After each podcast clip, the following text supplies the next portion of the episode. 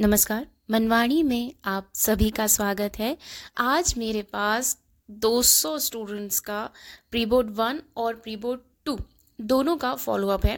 और इनके कंपैरिजन अगर देखें तो ज़्यादातर जो प्रॉब्लम्स अगर मैं कॉमन प्रॉब्लम की बात करूँ तो ज़्यादातर प्रॉब्लम टाइम मैनेजमेंट को लेकर है।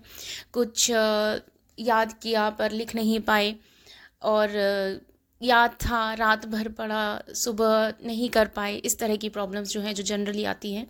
और तो इसके लिए मैं ये कहूँगी कि आप जो है टाइम मैनेजमेंट का सबसे अच्छा तरीका है कि आप रोज़ दो या ढाई घंटे में अपना जो भी आप चैप्टर कर रहे हैं या फिर जो भी काम कर रहे हैं, उसका टाइम बनाइए। उसका आप टाइम बाउंडेशन रखिए कि एक घंटे में मुझे इतना चैप्टर कंप्लीट करना ही है। अगर एक घंटे में हुआ तो आगे ठीक है अदरवाइज़ हम उसको वहीं छोड़कर और दूसरे सब्जेक्ट पर जाएँगे, ठीक है?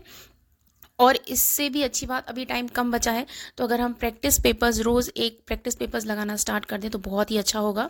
और इसका भी टाइम आप तीन घंटा नहीं रखेंगे, तीन घंटे से कम रखेंगे, करीबन दो या ढाई घंटा ढाई घंटा सफिशियंट है आपके पेपर को सॉल्व करने के लिए जो आप प्रैक्टिस पेपर करेंगे तो कोशिश कीजिए कि रोज़ एक प्रैक्टिस पेपर ज़रूर लगाना है।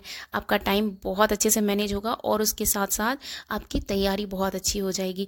जब आप प्रैक्टिस पेपर लगाएँगे तो उसमें देखिए, चेक कीजिए कि कौन से क्वेश्चन हैं, कौन से कॉन्सेप्ट हैं जो बार बार रिपीट हो रहे हैं और कौन सी ऐसी चीज़ें हैं जो आपको नहीं आ रही हैं और अभी भी आपको उनको ज़्यादा क्लियर करना ज़रूरी है। आज के लिए बस इतना।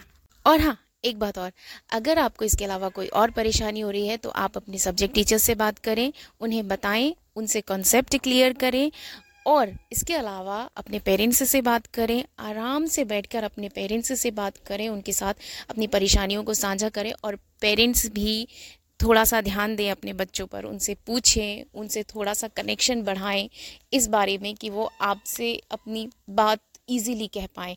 और अगर आप मुझसे बात करना चाहते हैं तो अपना सवाल कमेंट बॉक्स में लिखिए, अगला ऑडियो आपके सवाल के जवाब के साथ होगा।